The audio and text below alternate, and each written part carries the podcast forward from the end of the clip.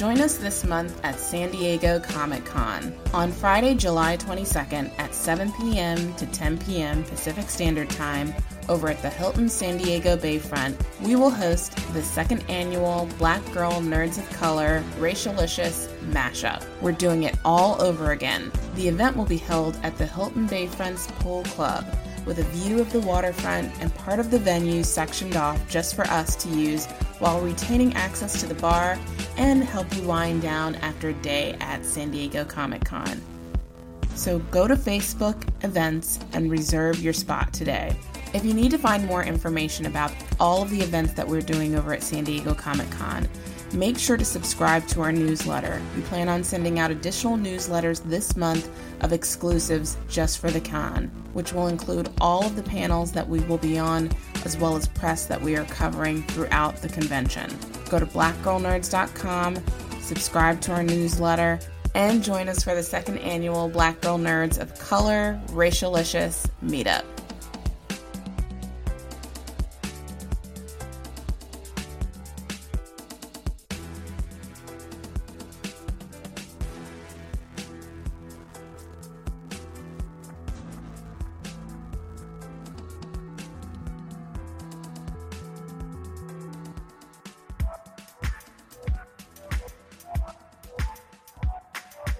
Hi, I'm Melody Cooper, director of The Sound of Darkness, and you're listening to Black Girl Nerds Podcast. This is Simone Missick, and I am Misty Knight, and you are listening to the Black Girl Nerds Podcast. Hey, y'all, this is LeVar Burton, Kunta, Geordi, Reading Rainbow Guy. You are listening to the Black Girl Nerds Podcast. It is the bomb diggity podcast on the interwebs, but you don't have to take my word for it. Hi, I'm Andre Meadows. I have a YouTube channel, Black Nerd Comedy. Have you heard of it? Don't matter because you are listening to the Black Girl Nerds Podcast, the best podcast in the whole world that I'm doing a promo for right now. Boom! That's true.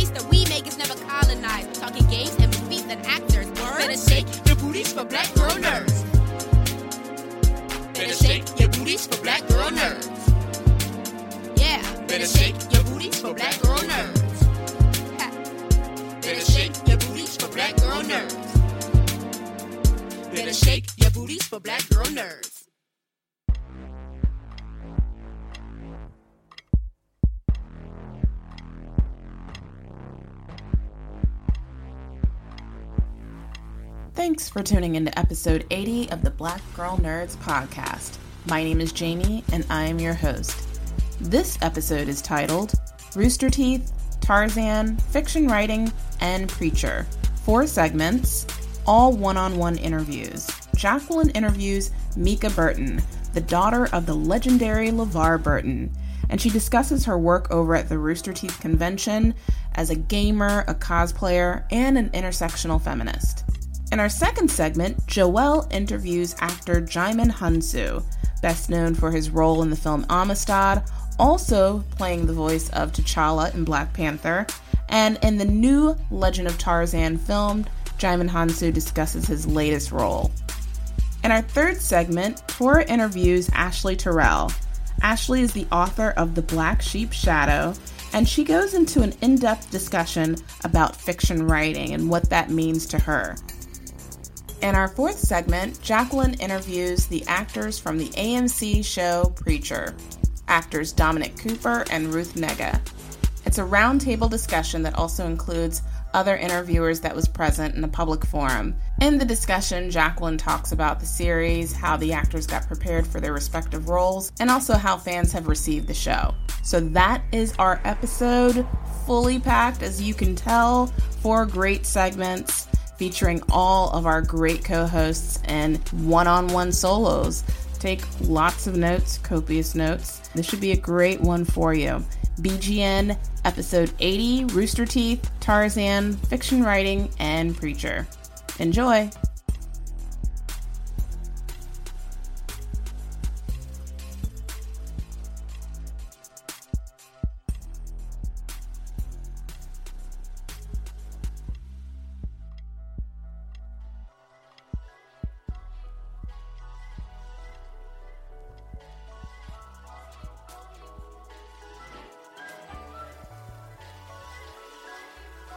Mica Burton, cosplayer, gamer, and LGBTQ champion, sat down to chat about her new role at Achievement Hunters and growing up as the daughter of nerd royalty. Achievement Hunters is the video gaming division of Rooster Teeth Productions. Rooster Teeth Productions is the Austin based production company best known for the YouTube series Slow Mo Guys, Red vs. Blue, and RWBY. Everyone. So we're sitting here with Miss Mica Burton from Achievement Hunters, um, and we're getting ready for the RTX festival here in Austin, which is handled by the Rooster Teeth folks. Yep. And Mica, you just joined Achievement Hunters, and you're now working full time with Rooster Teeth. Yep. Tell us a little bit about it. So I started as a fan way back in the day when Red versus Blue was a thing. Like when I was in middle school, I think I watched the original first four seasons or something, and I kind of fell off from there. And then in college, I rediscovered Achievement Hunter through Rage Quit, which is Michael Rage Jones Quit. Yeah, Yes, I love Um, that. and I don't know. I just like was like, oh my god, what is this? Is this the same people that do, do Red versus Blue? That's crazy. And I kind of fell right back into the Rooster Teeth hole, and a long series of weird happenstances happened, and eventually I met Gavin at a sushi place in Los Angeles with my dad. I kid you not. Like we ran into Gavin and I was like, Dad, that's Gavin Free. And he was like, No, no, it's not. I was like, No, I swear, it's So your Gavin dad is like a Rooster Teeth fan Well, too. No, he, so the funny thing is, an hour before we met Gavin, I showed him a slow mo guys video. Nice. And I was like, this is this really cool British dude for the company that I mm-hmm. kind of like, and I show you the video sometime, and he's like, okay, whatever, I don't care. An hour later, we ran into Gavin. It was the most weird universe coming together in the Good right place. Yeah, it was perfect serendipity. We followed each other on Twitter after that. Then RTX was coming up, and I was begging my dad, like, Dad, can I go? Dad, can I go? And he was like, you know what? Fine, you can go. I'll make sure Gavin keeps an eye on you because it's like three years ago. I was still kind of a child getting used to the world. Yes. Um, and somehow we ended up talking to Bernie, and Bernie followed my dad, and then Bernie followed me, and I freaked out because I'm like, what is what is happening? Isn't that a fangirl moment when someone that you love follows I you? I freaked out and I was like, I haven't done anything. Why, why is this happening? And then, so Achievement Hunter does this thing called AWU, which is Achievement Hunter Weekly Update. Every Monday, they do a video and there's usually an intro. For their 200th episode, they were doing a call to action for people to send in celebrity intros saying, This is AWU 200. So I'm sitting in my freshman dorm, I call up my dad. I'm like, Dad, I need you to do a thing for me. And he was like, Okay, I know you guys talk, like, this is the Gavin dude, right? And I was like, Yes, this is the Gavin dude. I So- love. Is that a parental thing where it's like you know, oh, this is the the, the game guy? Like when I try to talk to my dad about It's like, oh, stuff. oh, this is the, the chicken feet. It's like, no, rooster teeth. Rooster getting close. Yeah, so close. So he whipped up an intro and they freaked out. And Gavin's like, I met that dude and his daughter. And then RTX was coming up and Jack was like, You're coming to RTX, right? And I told him I was. So Bernie hit me up the night before RTX saying, Here's some VIP badges. I want to meet you. I start crying because I'm freaking out. This is the night before I get on the plane to go to moment, Texas. yeah. And so Jack's super nice. He gives me a tour of the old office, you know, like shows me around, and then I meet Jeff, who's used to be the boss of Achievement Hunter. Now Lindsay's the boss of Achievement Hunter, and he was saying like, you know what? How about you come and try some some Let's Plays with us sometime? Like, you seem cool.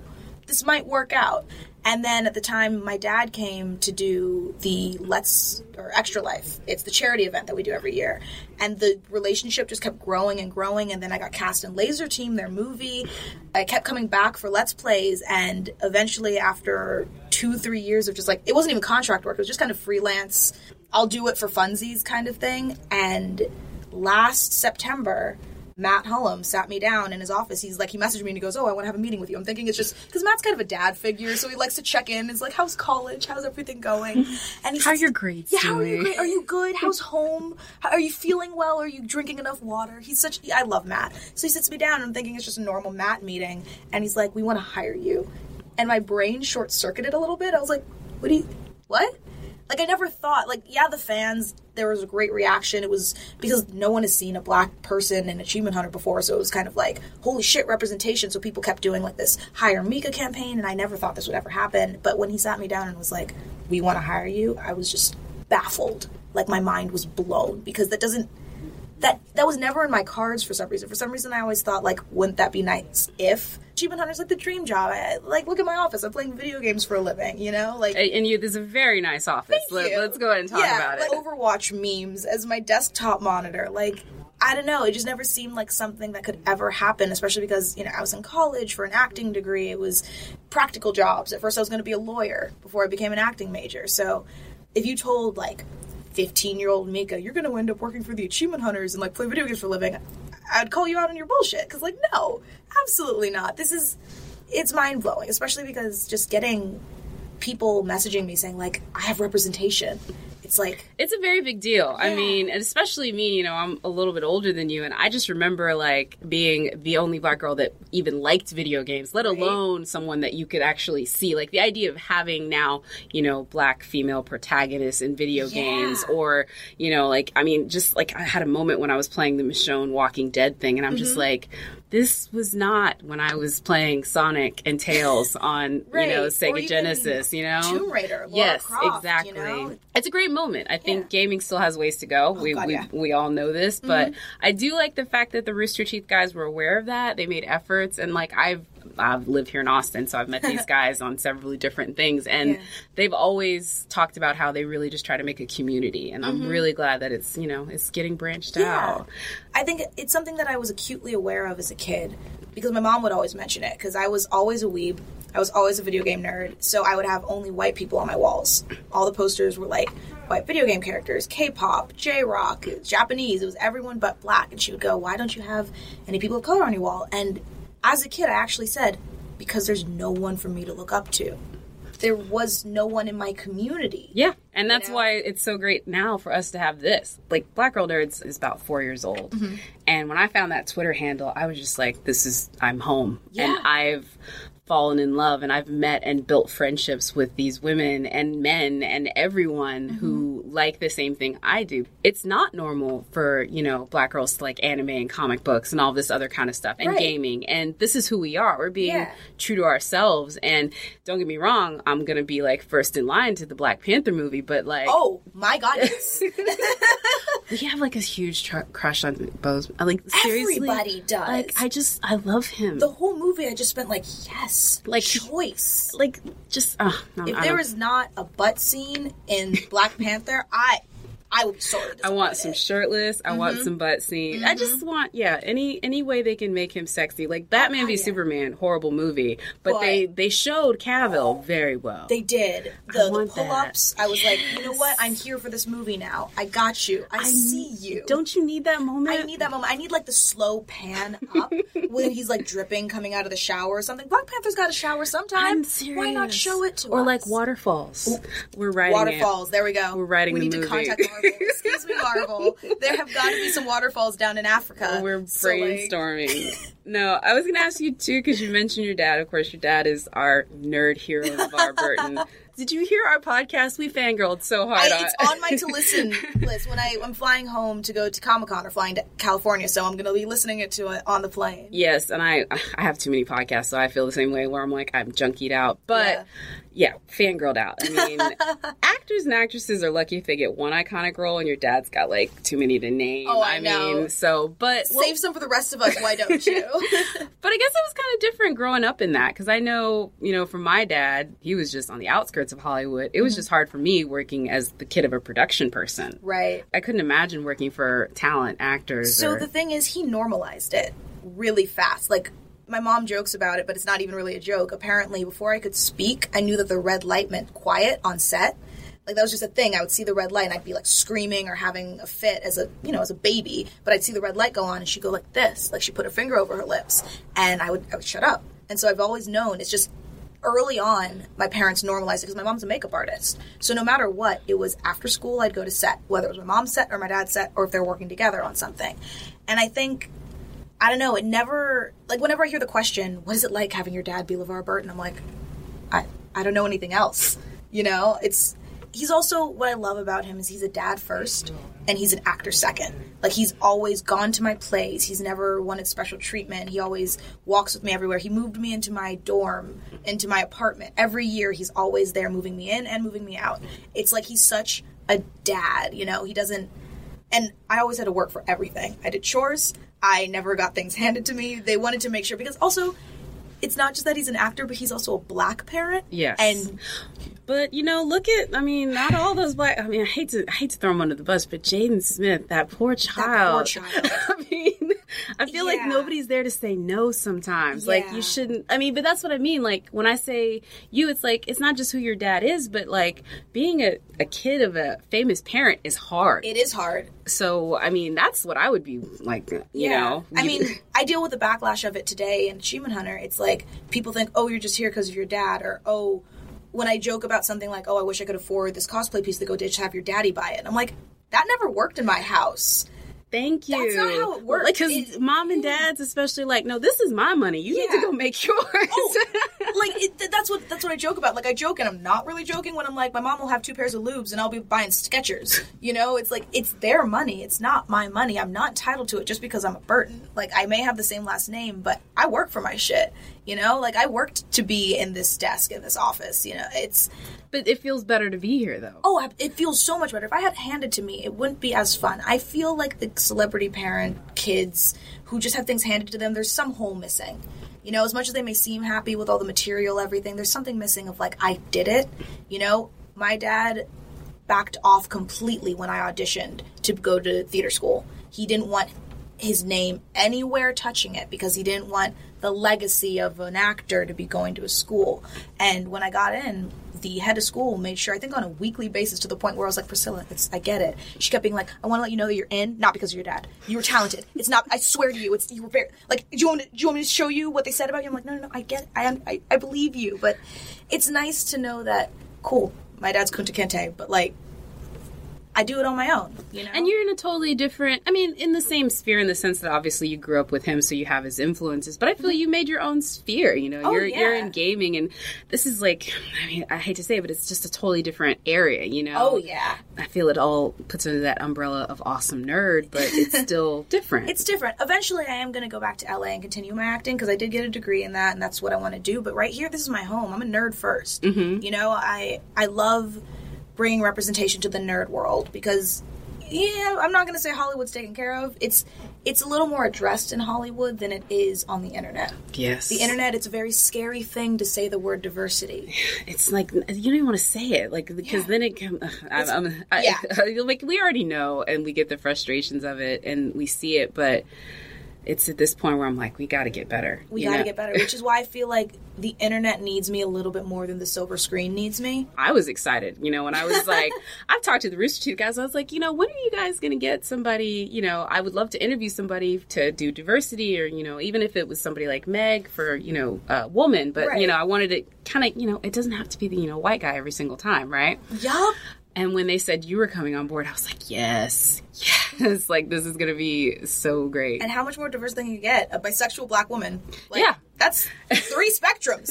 Oh. They get like diversity in a package with me. I'm really excited. I'm doing the LGBT panel. You're giving me RTX. you're giving me a good segue because I was going to bring up your panel as a way because Yeah. that's like such a personal thing to talk about someone's sexuality. You know what I mean? Um, Mm-hmm. Yeah. I don't feel like I'd be like, "Excuse me, you're talking to me about what?" You know? Right. But that you brought it up because you are a champion of that on your social media, at Achievement Hunters, and Yeah. everywhere it is. It's a big part of who you are, and it's really funny because you, I think, can talk about this. I feel like people don't always give bisexuals the ex- distinction that they need to Yeah. Mhm. and I've I know this from you know my bisexual friends that talk about it. They look at you, they're like, you're either just confused or don't want to admit something, and I'm like, no. It's so what we get from the completely gay community, from the, the gays and the lesbians, are, well, you get a choice. And then what we get from the straight community is, you're confused. It's like, we're straddling a line of you're not accepted by either party for some reason. And it's like, I understand that, you know, it's different for me when I'm fighting for gay marriage, that yes, I am sexually attracted to a man and a woman. So if I did want to marry a man, then that bill does not affect me. So I understand that sometimes that's their only choice. But, But, that's it's also like, intersectionality by Yeah, its definition, exactly. right? It's it like- doesn't have to be about you for you to want to represent it. Exactly. I think that's. so- A, I mean, I hate to say that. I think that comes from a, sometimes a white entitlement place because I don't feel that.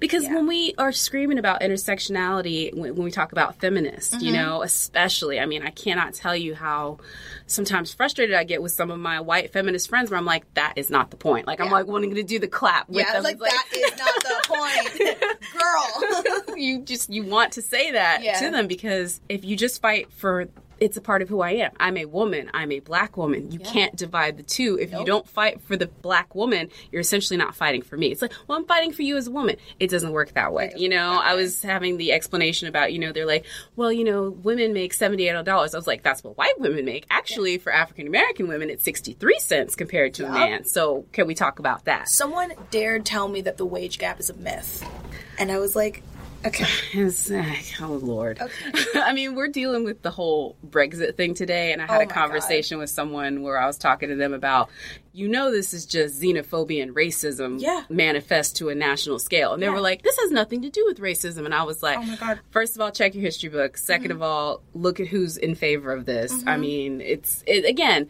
but this is the thing, you can't get tired head about it. You Yeah. kind of just have to educate them. honestly, I've there are battles that I can pick, and there are battles that I just realize it's like talking to a brick wall. Because a few weeks ago on our Achievement Hunter podcast, I did a I got a little bit drunk, a little, bit drunk, and the path was opened. We, we started talking about feminism, and I kind of went down the road of talking about what it's like being a black bisexual woman in this company and how we've never had to block the N word before, but we have about 40 different spellings of it on our blacklist filters because that's apparently all anyone wanted to say to me now that I started showing up.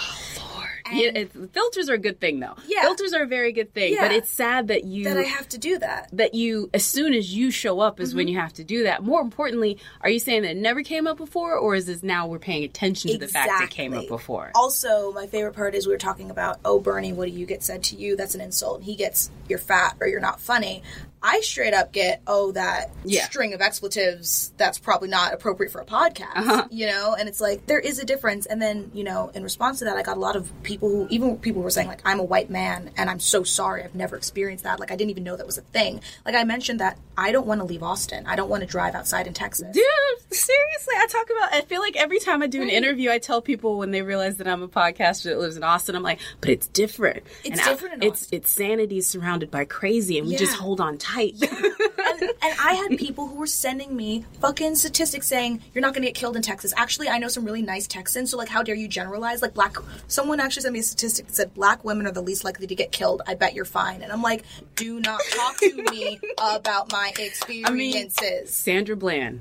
Literally down the road. Can we talk about it? Again, I'm not saying that's all Texas No. because, you know, Houston has a great area. Dallas has a great area too, but there's a lot of crazy in between. Mm-hmm. Yeah. I'm, I don't drive through Waco. no. Also, like Donald Trump has brought out some crazy. Yeah, that's it's a really weird moment that we're in right now. Mm-hmm. I feel like people need to take note.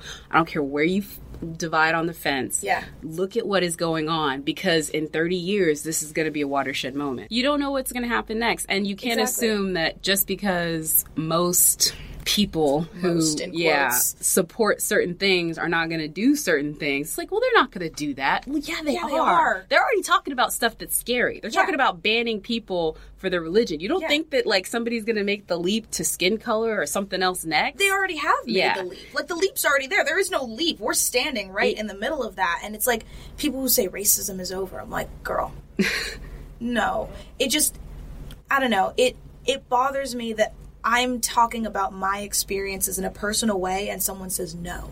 yeah. It's like I think Louis C.K. did a quote that you're not allowed to tell someone that they haven't hurt you. Like if you say that you hurt me, you're not allowed to tell me no I didn't because it's your feelings. If I feel a certain way. You can't. Yeah, like I've been that. discriminated against, and I say that, and you say no, and try to mansplain it to me. It's like, Oh, mansplaining. Oh. I mean, let's let's talk about it, but not to go on like a total tangent. Yeah, let's, let, no. us bring it back Let's to you. back, yeah. Let's bring it back to you. Yeah.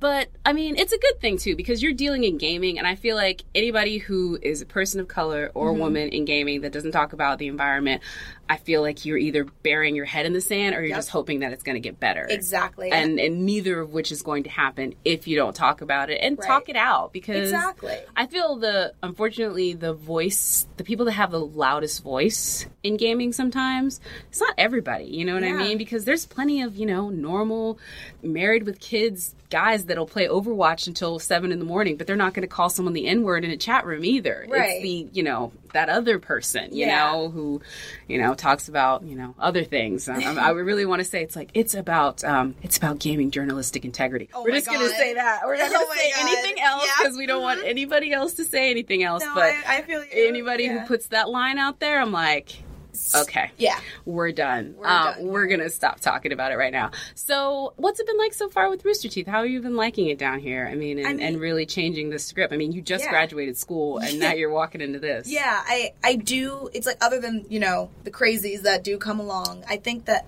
I don't mind being the person to break the barrier to take the brunt of it because I know that I have such great friends here. I have such a solid group because I worked with Rooster Teeth for like two three years before I got officially hired. I have so many friends that I can turn to and be like. I need someone to lean on, you know? It's just it's a good environment here and it's very friendly. It's it's lots of the personas that you see are exaggerated, obviously, because that's the internet. It's like Michael's not actually just an angry asshole all the time. He's a very sweet guy, and I love him. But I don't know. I feel like everybody's very larger than life. Everybody's very open and welcome, and you can really collaborate. And if you want to work on something, just talk to your manager and see if you can work it out. It's it's a nurturing environment, and I'm happy. I'm happy that I came here right after college, because after being in such a structured, collegiate university scenario, coming to Rooster Teeth and being like, oh, so wait, in my downtime, I'm allowed to play video games? It's kind of your job anyway, though. Yeah, like I, I, I stream specific games, and then if I'm done editing or just taking a break, I could just watch my friends on Game Grumps or, Yeah. you know, play a few rounds of Overwatch. It's relaxing. Don't get me wrong, it's a lot of work. I'm stressed and I'm tired. Like, dear hmm. Lord. But As everyone is. yeah, it's fun. I think it's one of those dream jobs that just didn't exist as a kid. Yeah, and know? it's kind of cool. I mean, what I do here, it's like I get to interview people, go to events, and do fun stuff. I Right. mean, that's what we're gearing up for here now. Is next weekend is it'll be right before this podcast posts RTX, which Yep. is Rooster Teeth's sort of the internet meets gaming. Can you kind of give us like a rundown of what RTX does and is? Yeah, so RTX started, geez, so many years ago, 2011? I Yeah, five years ago. Yeah, five years ago. Started in a tent, apparently, and it's Rooster Teeth Expo, so it's specifically focused on our company, what we do here, all of our many branches from Achievement Hunter to Funhouse to animation, et cetera, et cetera. Now movie production. now movie productions and now the Let's Play Network, which is a bunch of Let's Players on YouTube getting together to do gaming. And it's huge now. We've taken over the entire convention and two hotels for all weekend, and it's three days of just fun, panels, games. And a lot of outside people from Rooster Teeth. I mean, Oh, yeah. Mm-hmm. Andre from you know Black Nerd Comedy will be here, and I'm trying to think of some Pro other- Jared, yeah, some Jirard the Completionist, the Game Game, Grumps, yeah. Um, we have lots of professional cosplayers because Jessica Negri works with us on voice acting, so she's coming in. Heidi, who is married to Pro Jared, she's a great cosplayer. She's coming in. What I love about RTX is even though this year I'm working it, I'm stressed as all living hell. All of my friends from out of town come together in one place because I started in the community, so I have so many community friends, and everybody piles into like one condo or like one hotel room, and I get to see everybody. And usually people come a week before and stay a week after, so it's just like three weeks of pure fun, and That's it's awesome. literally the internet IRL. Yes. you know, because it's people come in from all over the world. Like I thought it was just the country until some fan came up to me last year and was like, "I'm from Russia." I was like. That's expensive. But that's the internet. Yeah, that's the internet. That's they the save internet. up all year to come to RTX to meet Bernie, to meet Barbara, to meet me, which is weird to me. I still don't get used to it. It's it's so much fun and we have main stage like gaming where they're going to do live heists, you know, and and Grand Theft Auto and stuff and Very cool. it's just a bunch of fun. Yeah, that's the one thing I will say. It's very laid back. It's very Austin. Very Austin. Um, it's very chill, but it still has a lot of information. Like just looking over the panels, there's a diversity panel, there's the LGBTQ panel, there's talks about how to get involved in Let's Play, how to get involved Yeah. with streaming. I like to think of it as you know, a very Texas Austin version of PAX in a lot of ways because there's a lot of but whereas in that is still like a showcase. This is really more about I think having fun. It's much more Mm-hmm. Oh, about yeah. a celebration. it's so. a fun PAX. Yes. Because PAX is, is PAX and E3 have kind of become devs go and show off their things and you can't get into it. It's hard to get into. Yeah, it's becoming like that. I- I Yeah. mean, did you go to East this past year? No, you I did, did not. You yeah. did not. But, yeah, I did go to E E3. I didn't go to E3. Okay. Because I kind of got burnt out at East because I was like, feel I, was like, I was like, I can't, I can't do both because they're all fun Yeah. and they're all a lot of great networking and definitely a lot of great information. But I feel like almost like it's sort of like the way Comic Con is. It's Oh like you have to go about it like a job Mm-hmm. and then hope that fun finds itself. And I don't know if I want to do that. It's less dudes in suits at RTX, more girls in tank tops. Yes, and That's- that's, and that's cool. Yeah. and, that, and that's cool, and that's normalizing of it. Um, Exactly. So that's awesome. So you're excited for RTX next weekend, and 110%. one more thing I was going to ask you too is obviously your geeky behavior is pretty well out there, but I like to ask people, what's your super secret geeky behavior? Like, what do you Oh, like? man. People don't know this about you, but this is really nerdtastic. I know exactly what it is. So people know the outside. I'm a weeb. I also used to really hardcore be in the supernatural fandom, Wow. but people don't know that I am definitely a hardcore like yaoi fangirl and the shipper. Okay, talk about yaoi so they don't know. Okay, yeah. yaoi is, is is another term for like boys love, guy on guy. Mm-hmm. You know, Yes. Oh, yeah, You like you know. know, like Septiplier or whatever it is. Like I didn't know that was a thing, but yes. that's the people that think Jack Jacksepticeye and Markiplier are really in love. gotcha.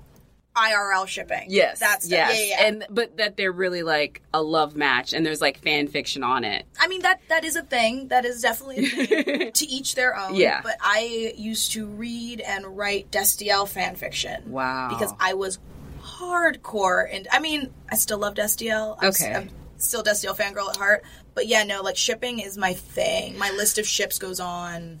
Yes. And but you like to do the mail on mail ones, like. I'm also a girl love. Like Girl, no, girl I, I, girl, I yeah. will tell you because you're actually hitting my secret, which now I've- I feel like I've said it in every single podcast. But I do, I do. I'm a writer, but I do fan fiction, but I never put my name on my fan fiction Same. because it's really dirty and really Same. awful. Same. I have an archive of our own with my name on it for reading, and I Yes. have one with that no one will ever know no, for writing. exactly. It's like you mm-hmm. do not know this came from me, Nope. but yeah, I've written some Sherlock fan fiction, some Girl, Down- John Locke. dude. Yes. wait, some Downton Abbey fan fiction, which I just started doing last year. Really? It's and let's just say there's some there's some love between the ladies. Love it, love it. I think my my guiltiest pleasure of all, which is so hard for me to admit, but I, I will. I'm, I'm gonna do it because I love y'all. I. I am a sucker. I just discovered them last year for reader insert fics. Who's this? I don't know. It's this. it's when it's character slash you. oh, reader insert fics. Yup. Oh wow! Like I it- fell down the rabbit hole and I can't climb out. I can't climb out. Don't you feel like Tumblr is always where that rabbit hole starts, though? Yes, Tumblr It's- is the definition of the rabbit hole. But it's like, as much as I love Tumblr, it's like you, it's not like when you go to a YouTube hole, it's just mm-hmm. watching videos. When you go down a Tumblr hole, down it gets there, like you get dark and deep. Oh, you know, you deep. get, you get some Rule 34 stuff that you just didn't know about. and you start finding kinks that you didn't know inside of you, like something unlocks, and you're like, "Wait, what?" we don't And want you- to talk about Yeah, it. you to like flip the phone over, like close the laptop, and sit there in bed and just kind of like contemplate. Like, be like, what does this say about me Yeah. as a person? I've read some things where I'm like, Mica, what? what? What does that mean for you? You don't question it. I, I'm a firm believer that if anybody checks my Goodreads online database Mm-hmm. or looks at my fan fiction, they will just see a side of me that is just not something that they want to know. Oh, but- same. Like Overwatch came out, and that's been my go-to. Mm-hmm. And I'm sad to say that there are not enough McCree reader fan fictions out there. There are like ten on Archive of Our Own. I think I've read them each. But there's 10 a ton of. Tracer ones. Tracer has a, like a lexicon. But like that's the thing. It's like, okay, I love you, Tracer, but give me my McCree, give me my cowboy. It's it's it's always like that, right? it's always like always a character that you love, the pairing that you love. I've definitely fallen in love with a, like a very unusual pairing before, and there have been like five fan fictions. That's it. the best is when you think of the unusual pairing, unusual pairing Mm-hmm. before it happened. So like the Rishon shippers, and then it became real. it you was like I, it was a week of just Rishon is real. That is when I'm excited Yeah. um, more than anything. Oh, so for sure. I'm still um, holding out for Destiel. so hopefully we'll see you also at Comic Con and Oh, yeah. um, tons of stuff for the rest of the year. So tell our audience where they can find you online. it's pretty much at Mica Burton for everything for Twitter, for YouTube, for Steam, I think. So if you just do insert social media at Mica Burton, you'll find me there. Also on Snapchat, I post memes because I'm trash. You know, Snapchat is one of those things where you either live in it or you don't. Yep, I, I live in it hard. I'm a filter whore. I love Snapchat filters so much. There's something wrong with me. Well, thank you so much for sitting down with us, and uh, we'll see me. you next weekend. yeah, RTX, man, it's gonna be crazy. All right. Thank you, Mica. Thank you. Actor Djimon Hounsou has appeared in such films as Gladiator, In America, Blood Diamond, and Guardians of the Galaxy. He has been nominated for a Golden Globe Award, three Screen Actors Guild Awards, and two Academy Awards. In this one on one interview with Joelle, he talks about his latest role in the film The Legend of Tarzan.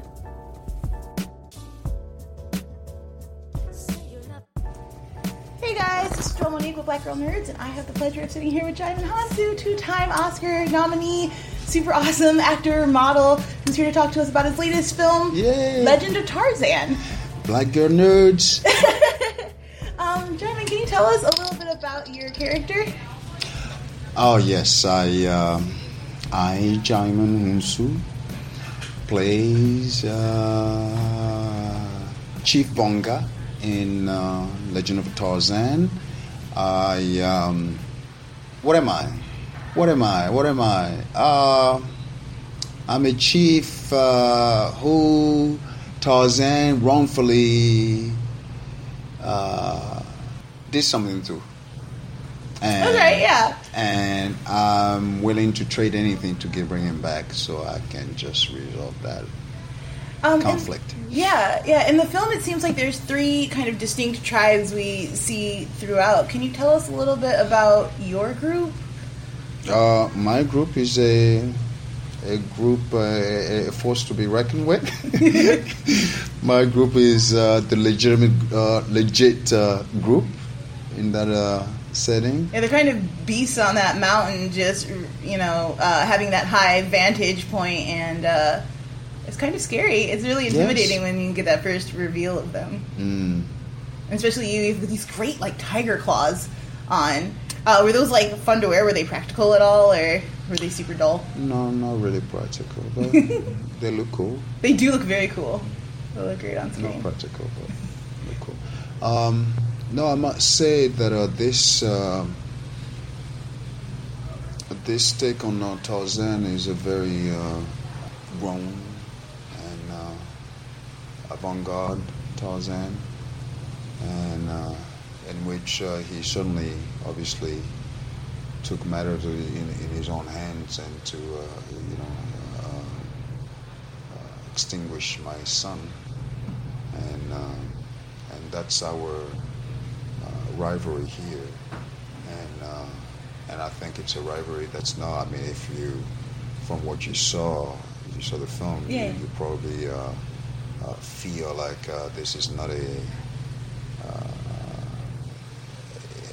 there's no nothing settled, Yeah. nothing settled yet. It's almost like uh, we leave each other still on a, that bitter note. Yeah. The enemy of my enemy that- is my friend. The enemy of my enemies are my friend. Absolutely. You talked a little bit about these uh, two-hour kind of uh, coordinated fight uh, training sessions that you had with uh, Alexander Skarsgård. Can you talk a little bit more about that and what that process was like? Uh, it, it was a very nice process. I mean, certainly, you know, we were. Uh, um, it, it's it's a journey. I mean, like you, it's not like you you are not comfortably waking up in the morning and then sprawl yourself to set comfortably, casually dressed, and sort of like wait for okay uh, on set, roll it, action. But you know, here you come, you're training in the morning. During the day, as you're fighting, you're training still. In between takes, you're training. I mean, it was a uh, it, it was a serious. Uh, yeah, That it was a serious dedication. exhaustive. It, it, it truly, yeah, you were exhausted at the end of the day. How did you take care of yourself after hours then? You just go straight well, to after, sleep. after hours, you you're pooped. Yeah. Oh, you get to a hotel, it's like throw. I mean, you barely just get your bag in there. It's like throw yourself in bed, and that's it. And so, it's trying to recoup with sleep and uh, and resting the body from being so active on set. You know, I mean, you know, I mean, 24 hours. I mean, like uh, within those 24 hours, you got at least 12 of that. You know, standing, running, walking. You know, and now on top of it, you, you have to be fighting, doing a fight scene, you know, we were fighting all day. It's incredible. Um, I really, really enjoyed this film. Where can we see you next? What are your future projects looking like? Uh, the, well, the, you know, I mean, Knights of the Round Table coming out next year. Yes. Uh, uh, uh, same kind of difference as me. You, you know, um, Sumo Samurai. You stay busy. You don't ever rest.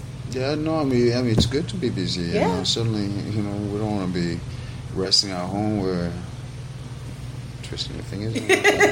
Nothing happening. Nothing happening. Gotta get out and make things happen. Yes, you got to get out. You got to be out there. You got to be making things happen. Uh, Because if you're not doing it, somebody else will be doing it. Absolutely. Yeah. Thank you so much for your time today. We really appreciate it. It's been a pleasure. Nerd nerds.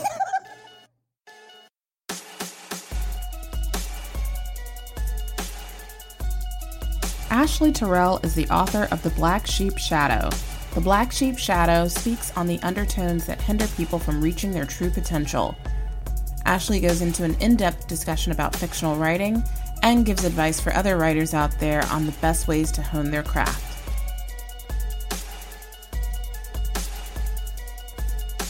Hi, I am Tora with Black Girl Nerds, and I have the lovely Miss Ashley Terrell with me. And she is the author of The Black Sheep Shadow. Hi, Ashley. Hi, how are you? I'm doing great. So, um, you are an author of this amazing book. I read some of the reviews for it and I read a couple excerpts from it. So, I'm really excited to talk to you about it. Well, thank you. I'm very, very happy to be here and to be able to uh, talk about the book. Thank you for having me. Of course, of course. We're always excited to talk to fellow black girl nerds. You know that. So, Absolutely. so tell us a little bit about your book.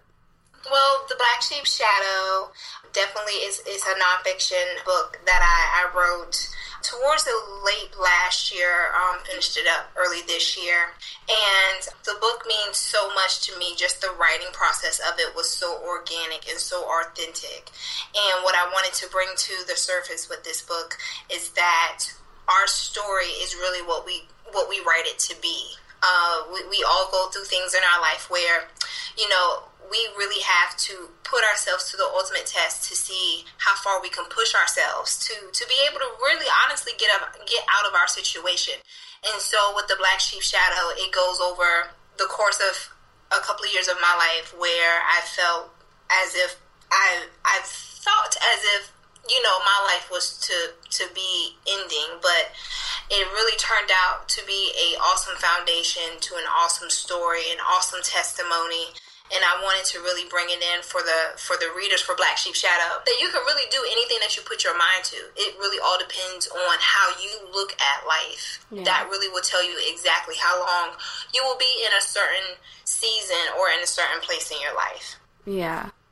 Well, people definitely need that type of encouragement. So, you know, thank you for sharing that part of your life with us and being that open to reveal what you went through and how you got through that place in your life. That's amazing that you were able to do that. Tell us a little bit about what inspires you to write.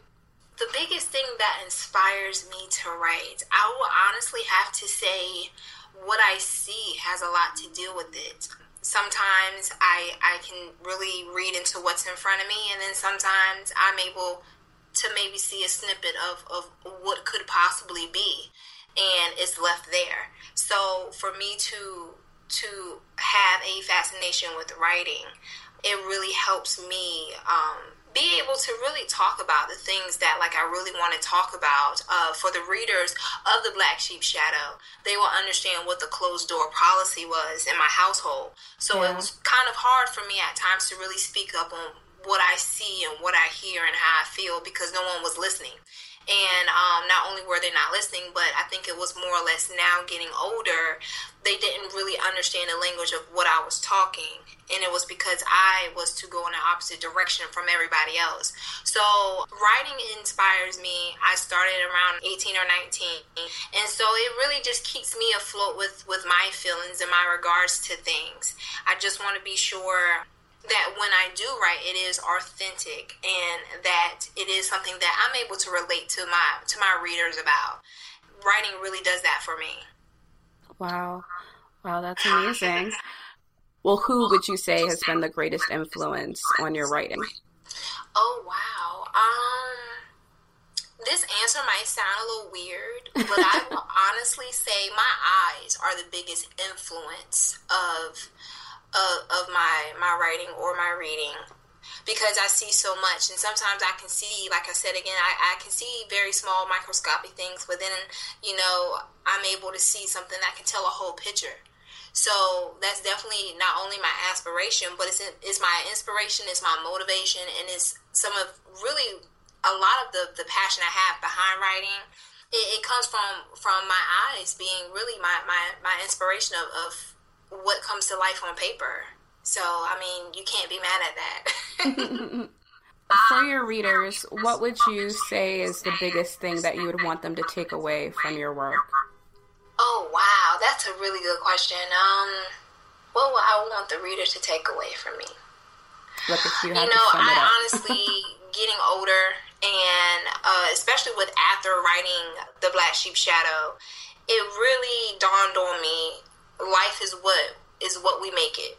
We can make it as simple or we can make it as hard. It all depends on what avenue we choose to go down. And if we are looking to go down an avenue where we feel and think we're going to get everything that we want, to find out it has an ultimate price more than what we thought we have bargained ourselves or bargained our life to include, that really that really helps us figure out what road and what season we're going to stay in for a, a long time. So, yeah.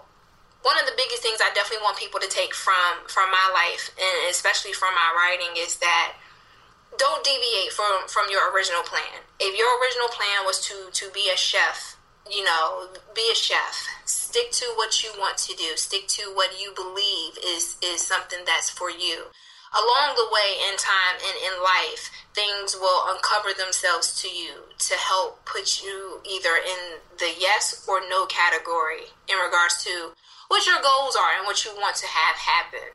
But you know, don't don't let the people around you, um, if they're not there to influence you in a positive way, you might want to check your circle.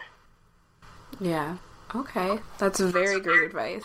So, where can we find your work? Awesome. Um, well, you can definitely uh, check it out on www.blacksheepandcompany.com. Also, The Black Sheep Shadow is available on Amazon.com. The reviews as well is on Amazon.com. Yeah. And um, www.aterrellenterprises.com as well has my book. Well, thank you for that. Now, if someone reads your work and thinks, "Oh my goodness, I just have to I just have to follow her on some social network where she's so amazing." Where would they be able to find you? Oh, you can definitely find me over at um, Instagram. You can definitely look up uh, Danny Dangerous, and that's with a three versus an E. And you can also look me up on Twitter, Dangerous Vixen, as well. And I'll be more than happy to interact with any of my readers and my fans. well, that's amazing. Again, thank you so much for sharing this with us. Thank Um, Is there anything else that you wanted to add that you want to tell the listeners? Wow.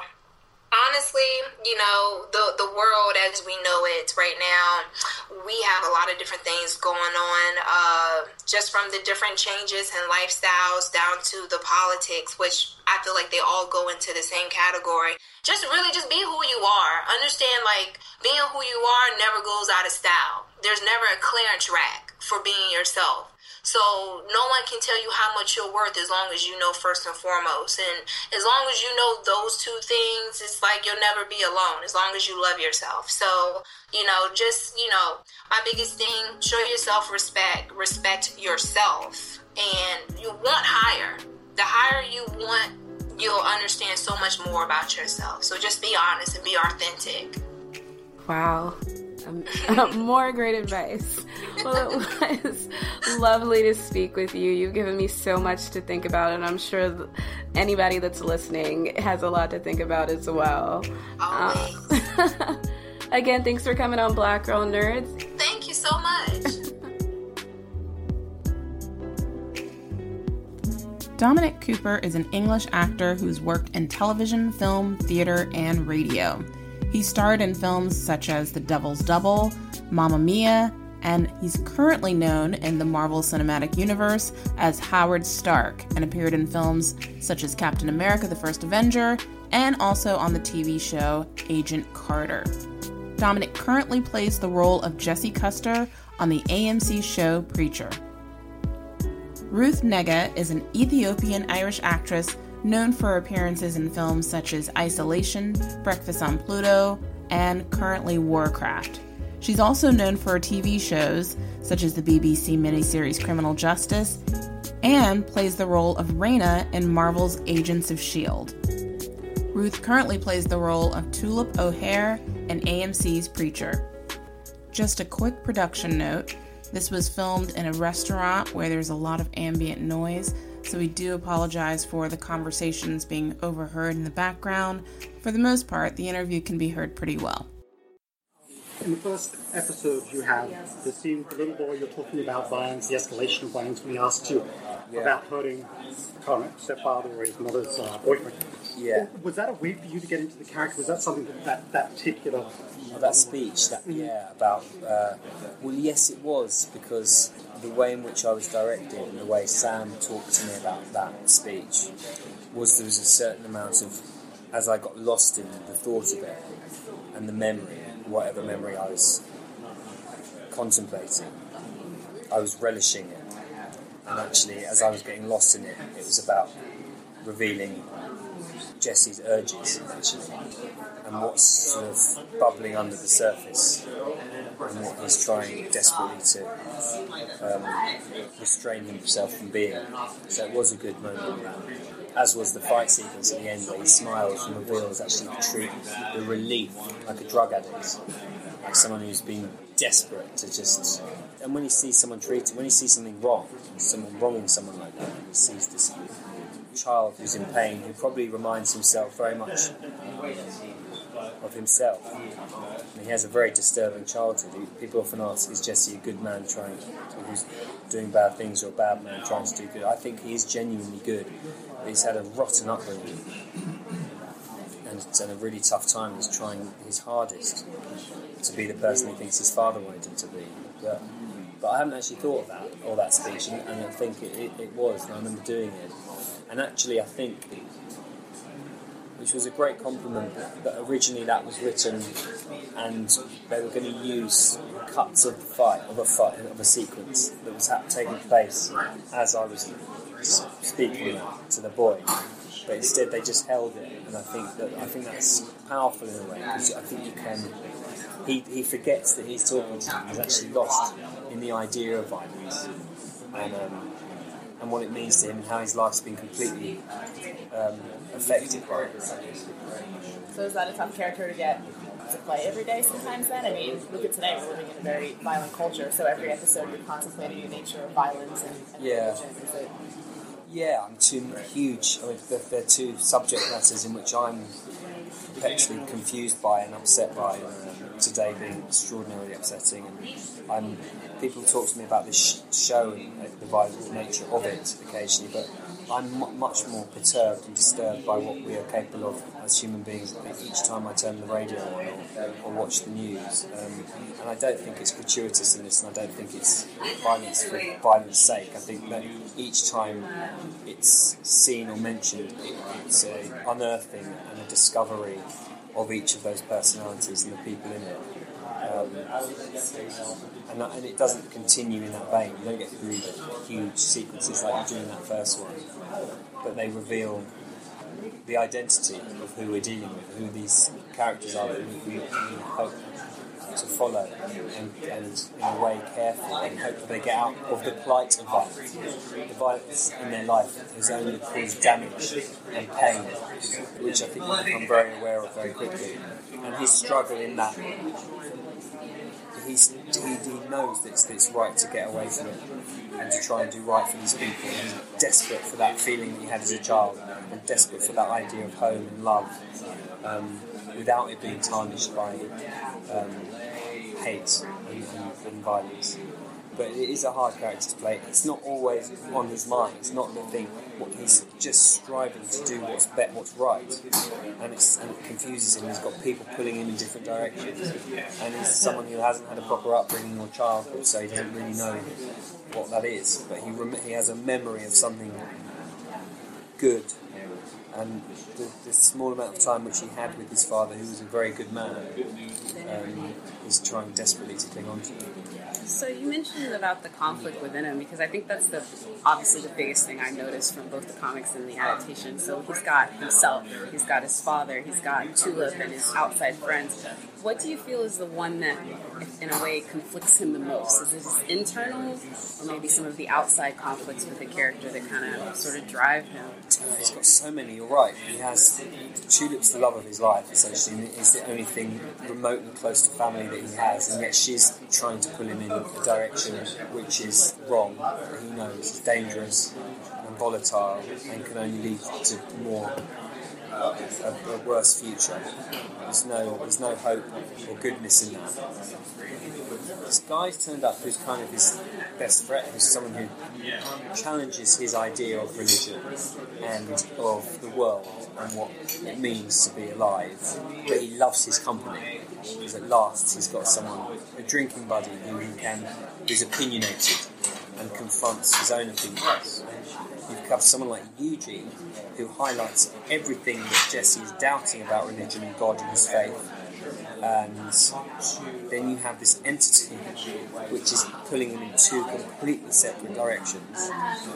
It's probably already like that anyway, which is why the entity can exist within him. I think he's both good and evil, Jesse, in equal measure. Yeah, that's what we're dealing with. That's the man. That, I think that's why he's that's why I was so attracted to playing him as a character. That's, that's a conflict in oneself is always an interesting. It's what we, we, we all are dealing with it on a daily basis, aren't we? What's right and what's wrong, which often choose. It's a constant battle, isn't it? Do we learn? Are we taught that? Are we taught that by our parents? Do we know that when we're born? It's, it's a very interesting uh, conversation. Can you talk a little bit about your own relationship with comic books and graphic novels? Whether that was something that was there before you you started making the films and the shows, whether this is something that perhaps you've sort of found an interest in as a result of. Yeah, definitely the latter. It's, it's, uh, it's uh, said with regret because they are they're so vivid and they have such wonderful imagination and such colour and they're very clever and I really I kind of, as a child, seem to remember. I know the comic books were very different in the UK, but I kind of turned my nose up. I don't know why. I was just more. I was wanted to be on my bike and I wanted to be outside, so I couldn't. That's all I knew. That's all I wanted to do. Odd child. That's all I wanted to do. But now I look at them and I'm I, I really feel like I missed out on the very, very. Um, I think my reading would have improved. I think my imagination. I think I would have got more interested in film more quickly. The way that the the kind of I'm inter- I've been interested in photography for years, and as I have with film, but the way they set the shots up, the way your imagination brings them to life as you're reading them, the way you put the voices into the characters, which is why there's a huge responsibility to do make an adaptation well, because there's already such uh, they're already so vivid and so colourful for the reader and for people who loved them and grown up with them that we have to do something quite different. That's why I think they've done such a good job of Preacher. They've really not only have they kind of made it into a prequel so we get to understand the world in which these people exist and the reasons behind what they're doing, but they've also got the tone of it very, will really manage to kind of just get that exact. I think the people who grew up loving that comic will like what they what we've done with it. Have you had any fan interactions so far where they've I, been I like, try and ignore. I don't know. Not. I don't know. I dread to think. I mean, I, you know, if I opened up one of those, you know when you approach when you're approaching a like this, and I know because I've done adaptations of video games and comics and novels. You're just going to get you. You can't. You reach a point where you go, "Ah, "This is now mine. I have to do what I feel from the work I've done, from me and the relationship I have with the people creating. This is this is the point we've reached, and the truth behind it is you put yourself very much in the firing line for discussion and for doubt because people are have very strong opinions, and when people have strong opinions, they have the ability to talk at length about what their opinions mean and why they think their opinions stand. And that's frightening But because they haven't come up and say, I love you, Jesse Custer? Like, I figured you'd have that already. no, that, okay, let me do it for you. We love you as Jesse Custer. There you go. Thank you. I am interested. I am interested. But the, truth is, some people will hate it, what I've done with the character, because some people, in, in their imagination, it's very different from what he is in the comics. The truth is, I could only get a certain amount from the comic. I could only, you've got to get under the skin and create a real person. And, was, and that's come from Sam, who's, know, this is not to discredit Garth. They're very vivid, but it's, it's, it's hard to take, lift a comic character, book character off the page and make him real.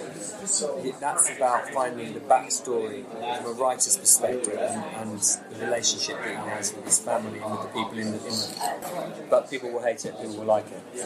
Uh, Was talking to Sam a little bit about Tulip's characters and having read the comics. I think a lot of her. I love to read the comics, but there's a lot of reacting to Jesse. Um, whereas in the show, in the first four that we've seen, she's um, very autonomous, carrying more of her own story. curious about how that plays out down the line and how you feel about that. Well, again, I think that they are the centre of each other's world, but because they're on a very different mission. But they are all really either have in the world. And she's she's out for revenge at this point in time. She's on a very specific mission. Um, and I can't be dragged down that route when I'm trying to do I'm trying to clean up, even though I do anything for her. Um, and it's going to be very exciting to see how that unfolds and whether Jesse cracks, where he ends up, how they help each other out of that kind of out of the loggerhead they, that they find themselves in with this problem and the journey that they then embark upon together and how that relationship unfolds and the trust and the dynamic within the group of three. A group of three is a nightmare in any case. You know, we know, we know that growing up. It doesn't work. So it'll be interesting to see how this group of lunatics gets on when they get on the road and go in search of what they're in search of. But no, I think that not that she was underwritten in the comic, but as you said, she was reactive to Jesse's plight and to what he was doing. She's very much her own personality. She's extraordinarily strong, and it's great that Ruth and I know each other so well from before because I think it's really helped with that dynamic in the, in the show. Anyway. Right, he was saying that he plays up her anger issues a lot as opposed to. she could be very open and saying exactly how she feels. Their relationship, our relationship is very similar to their relationship in the show, um, which is great. You know, it just works, and it's all complete coincidence um, how we were cast. Was it early on that you knew she was going to be involved in it to where you could be like, oh, well, I hope you. I think when she was auditioning, I read, I read with her for the first auditions that they sent off before I was even before I'd stolen the script. I think I, I read in Jesse, I suppose. I read in uh, probably in a really bad English accent or a terrible Texan. I don't know. I can't remember. I definitely read in because she. It's funny that you um, mentioned the accent because I know people ask you about it. But have you picked up any sort of slang? Because if you're okay with it, I have a couple of Texas sayings, and I want to know if you can. Identify what you're saying. Yes. If you're down for it. If you're not, it's Definitely all- down. For Okay. it. Okay. I'm down. I'll get it right.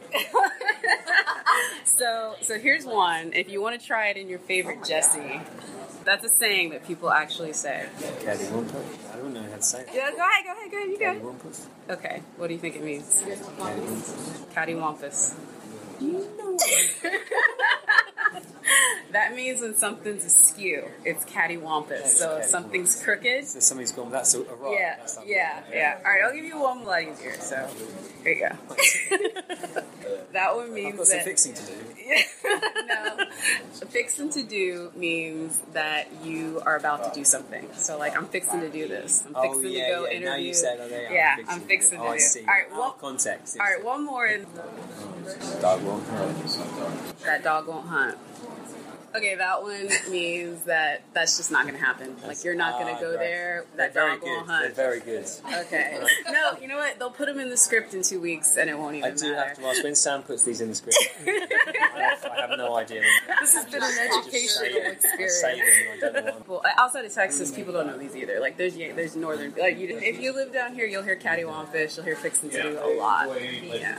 Mm-hmm. Will you read? Yes, I say fixing to do. Like I'm fixing to go interview Dominic Cooper today. Like that's what I said. Right. But fixing to do and cattywampus are real. They're very good. Thank, Thank you. Uh-huh. Putting me into that pressure. I'm so, I'm so sorry. I really love the relationship between Eugene and Jesse, and there's this this child who everyone else doesn't see as you know a person; they see him as like a caricature, but Jesse does see him as a human. This child always is coming to him for guidance and for validation. There's this hesitance from Jesse. Is it that he doesn't want the responsibility of leading this child down possibly a dark path, or is he trying to protect him from? He knows there's even bigger, batter out there. Up till four. I mean, what Jesse ends up doing to him is beyond anything you can imagine.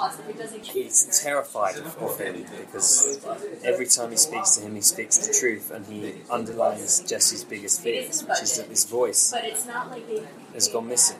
His, his faith is. So he can't actually answer giving any good advice. Maybe you should. It's, Eugene's kind of advising Jesse in many ways, and he doesn't think it. He, he knows he should feel that Eugene is innocent. So firing on every cylinder to what he believes to be good and all powerful and for the good of people, to, to plummeting into despair. Uh, yeah, so I, I, all that that helped very much to, be, to the work that I did that. It certainly helped, I suppose, the people creating this show to see that I could colour him with those with those um, those dynamics. I suppose. I think. The cast consists of you know a lot of members in the UK. Um, how is that sort of looking at America? Because uh, Sam was talking about it earlier. This shows America in a very honest way, maybe not a way that most people are looking at it that way. But um, how is it seeing it from a lens of someone that you know is not necessarily American, seeing this very sort of different portrayal of religion and, and sort of doctrine and how you brought to believe certain things? How did that sort of color how you brought the character to life? Well, I often think, I often think that people's interpretation of where I grew up, um, uh, the world in which I live, or like a director I worked with years ago who was depicting 60s London, saw bits of London that I would never, and bits of the personality of people within that city much more clearly than I would ever. And I think sometimes when you're when you're not immersed in a society or in a world, you have a much more maybe simplistic but clearer kind of defined aspects of the people and the world in which they inhabit. But I, per, I mean, I don't think this is just a depiction of America. I think think this this particular town could be a small town anywhere in the middle of anywhere. And the country is vast. Texas is humongous. I mean, I is bigger than where I come from. I mean, the, the, you know, the state is bigger than the country, which I that's that's such a scale I can't comprehend. You know, like it was one of my the thing I couldn't comprehend about America when I first arrived here, and it very it informs personalities, it informs speech behaviour, it forms space in an environment, in a room. Um, like we're all kind of like like this, and so that's a different. But really, and I understand. I didn't grow up in a with a because I thought about religion, and I didn't grow up in a family that was religious. But you can't help but be aware of it and it being part of everyday life. Really, I can relate to in a way what it must mean in a town such as our one of Annville, where it's the centre, where it's that I can understand that it needs something to bring everyone together. And and the importance of that, and therefore the importance of what Jesse's trying to do in that town, which is bring these lost souls back together. And I find that a really interesting part of this. And that's that's to me was what before I knew what Preacher was, before I knew what the comics were and what they meant. That's what it was to me. It was a small town in America with this kind of almost corrupt preacher who's useless, but that, but, but that I didn't. That's all I knew it as. And I was like, this is really interesting. There's people in this town really interesting. They're, they're really on the edge. They're falling to pieces. And is this man going to be able to bring them together? And then suddenly there's someone called Arseface. And I was like, right, what the hell's going on here? But um, Yeah, that was definitely the moment my friends when I told them watch the premiere. They were like, "What is this?" Like everyone's blowing up my phone. Like, what did you get us to watch? Because it's a very, it's a very different show up until that Yeah. point. So, yeah, but very exactly. Nice speaking to you all. Thank you It so was. much. Thank Thank you so much, and thank you for Thank you. doing that. I appreciate. No, I it. love that. Ruth, what was your into the character of Tulip? Was there a particular scene that sort of drew you into to her? Mainly the first scene. Mhm. Um, in the cornfield. I just was sort of like, I never really read a scene like that. Um, that explosive, really, and sort of kind of upended convention about like what kind of you expect from a female character in a kind of comic book adaptation. But it wasn't just kind of like sort of one colour. There's kind of so many nuances to her in that one scene. Well, from the cornfield to the to when she leaves, where I really sort of thought this is a this is one of the most nuanced characters I've ever read. It's, I mean, I know kind of the, there's a lot of broad brushstrokes there, but um, I have a question. Um, Dominic mentioned earlier that you guys read pretty early on in your audition process. What did you guys read as that first scene? That I think I read all of the pilot. Oh, okay, all together. Yeah, he he was doing the he was reading with me Uh-huh. on camera. Okay. Yeah, I think yeah, I did all yeah I did all of it. Okay. Sent that in, and then you know you have to go and go in again and again, and then in the end you.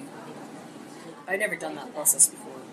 I went into Sony in this kind of mini wee theater. They have a hundred people there. you do the process all over again, which was kind of intimidating. But you kind of get it because like they want to get her right. She, you know, they want to get Tulip right. So. But I had like Sam and Seth and Evan like there.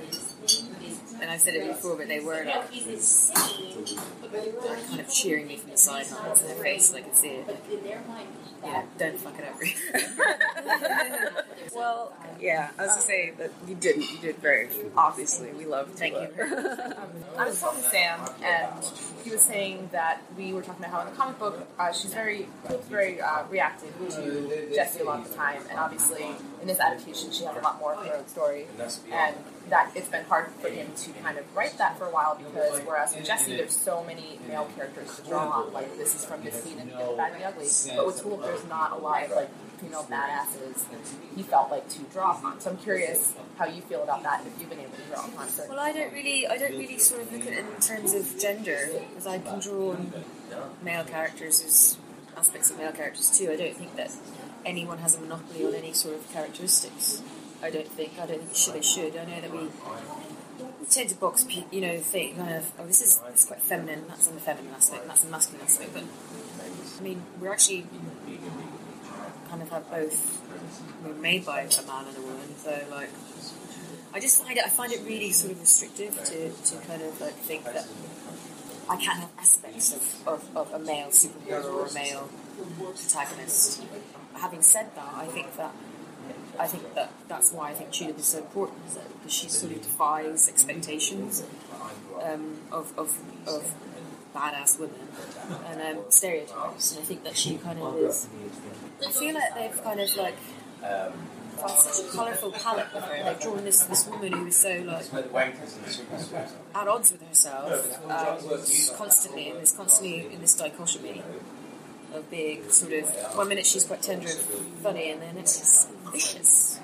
And I think that I kind of it's kind of a relief to see a woman with all those colours and all those kind of nuances and fucked upness, you know? Mm-hmm. Uh, because I don't think I think for too long we've kind of limited that to to the male protagonists, allowing being allowed to have kind of ugly parts themselves or flaws or you know.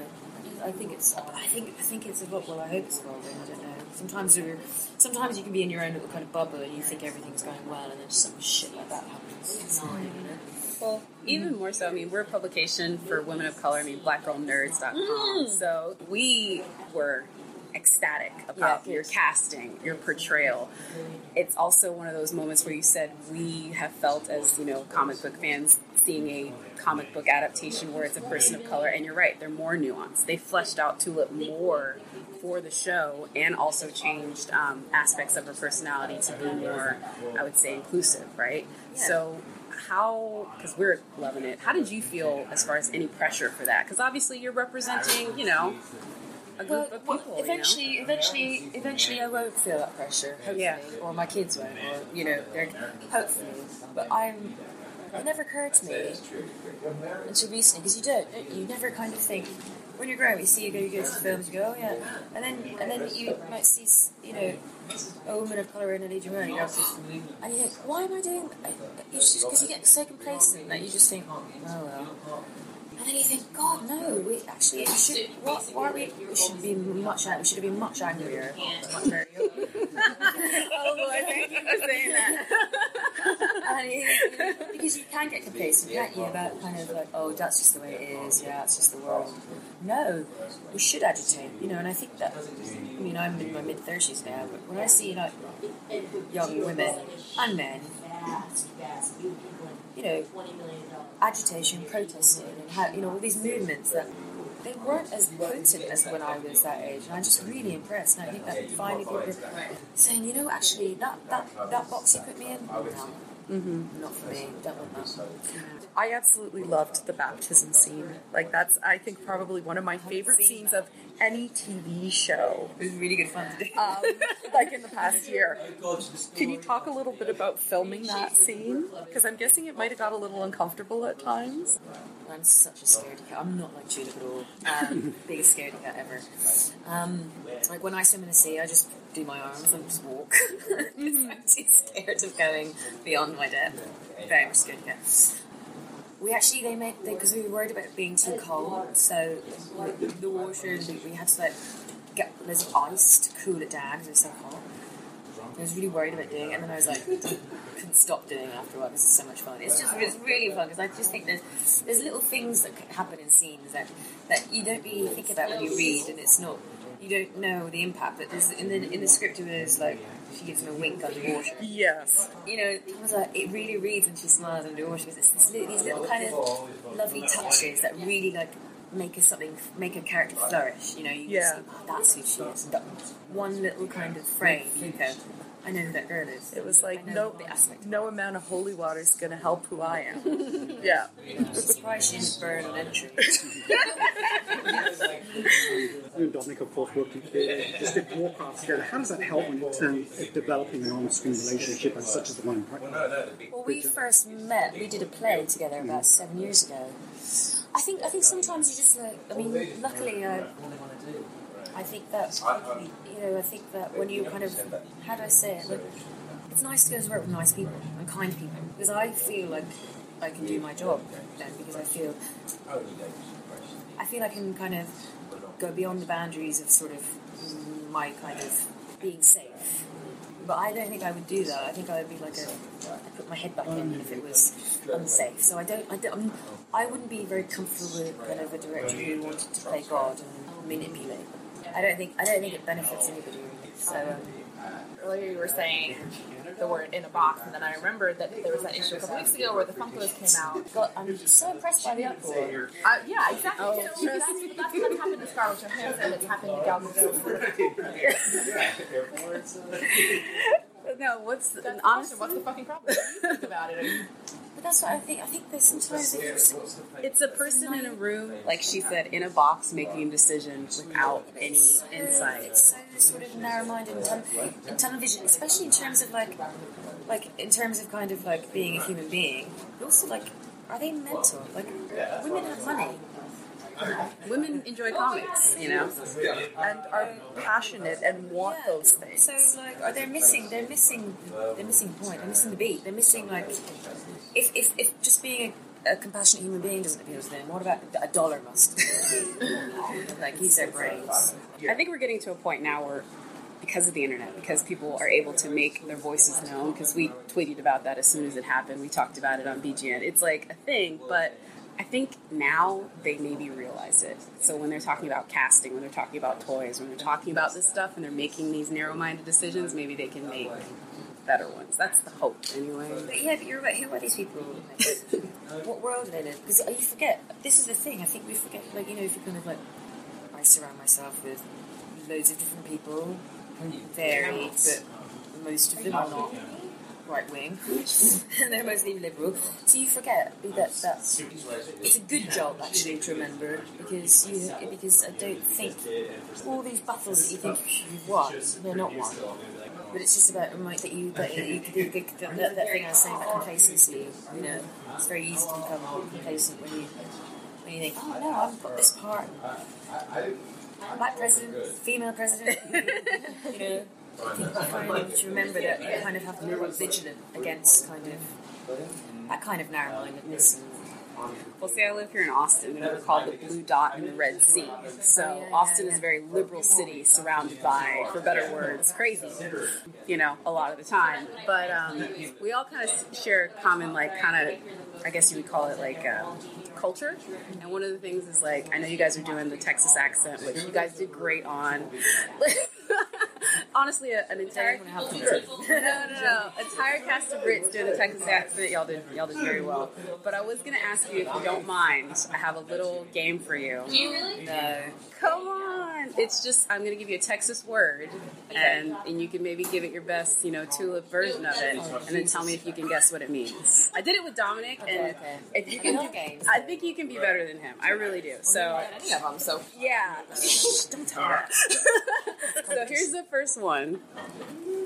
Kerry Wumpus. Yeah. Any idea? Golf? No. It means that something's tilted or askew. Yeah.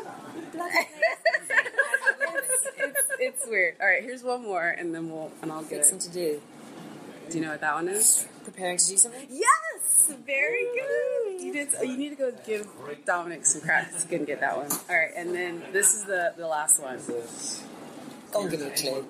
Um, well, if the dog won't hunt, it means it won't do something. Like it's just not going to happen. Like Oh, it's if not you, gonna happen. yeah. Like um, so you think you're going to bring out a group of toys and not put the female character? Honey, that dog won't hunt.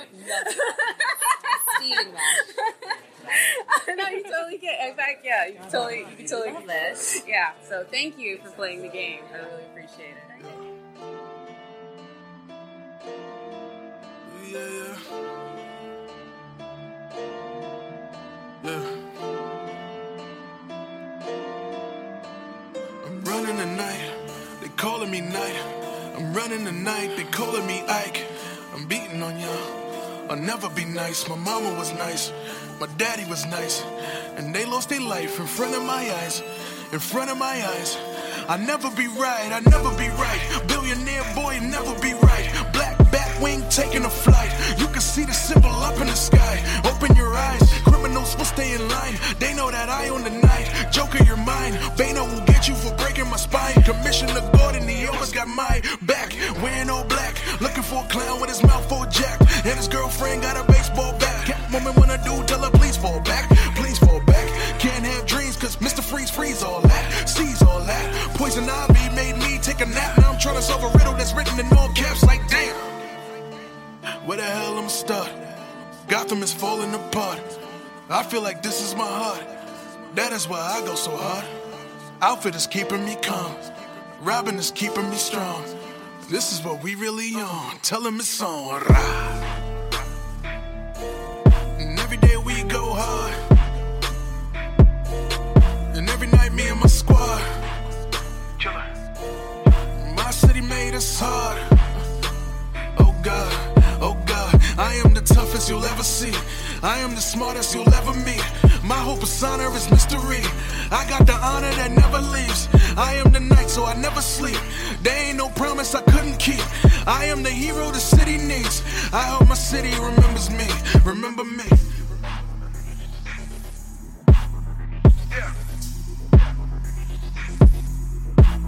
Remember me.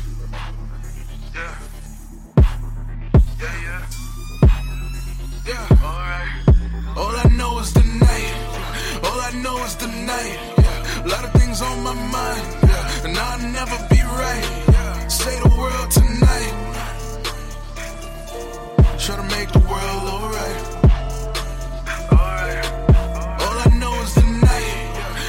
know it's the night. Yeah. A lot of things on my mind, yeah. and I'll never be right. Could say the world tonight try to make the world alright.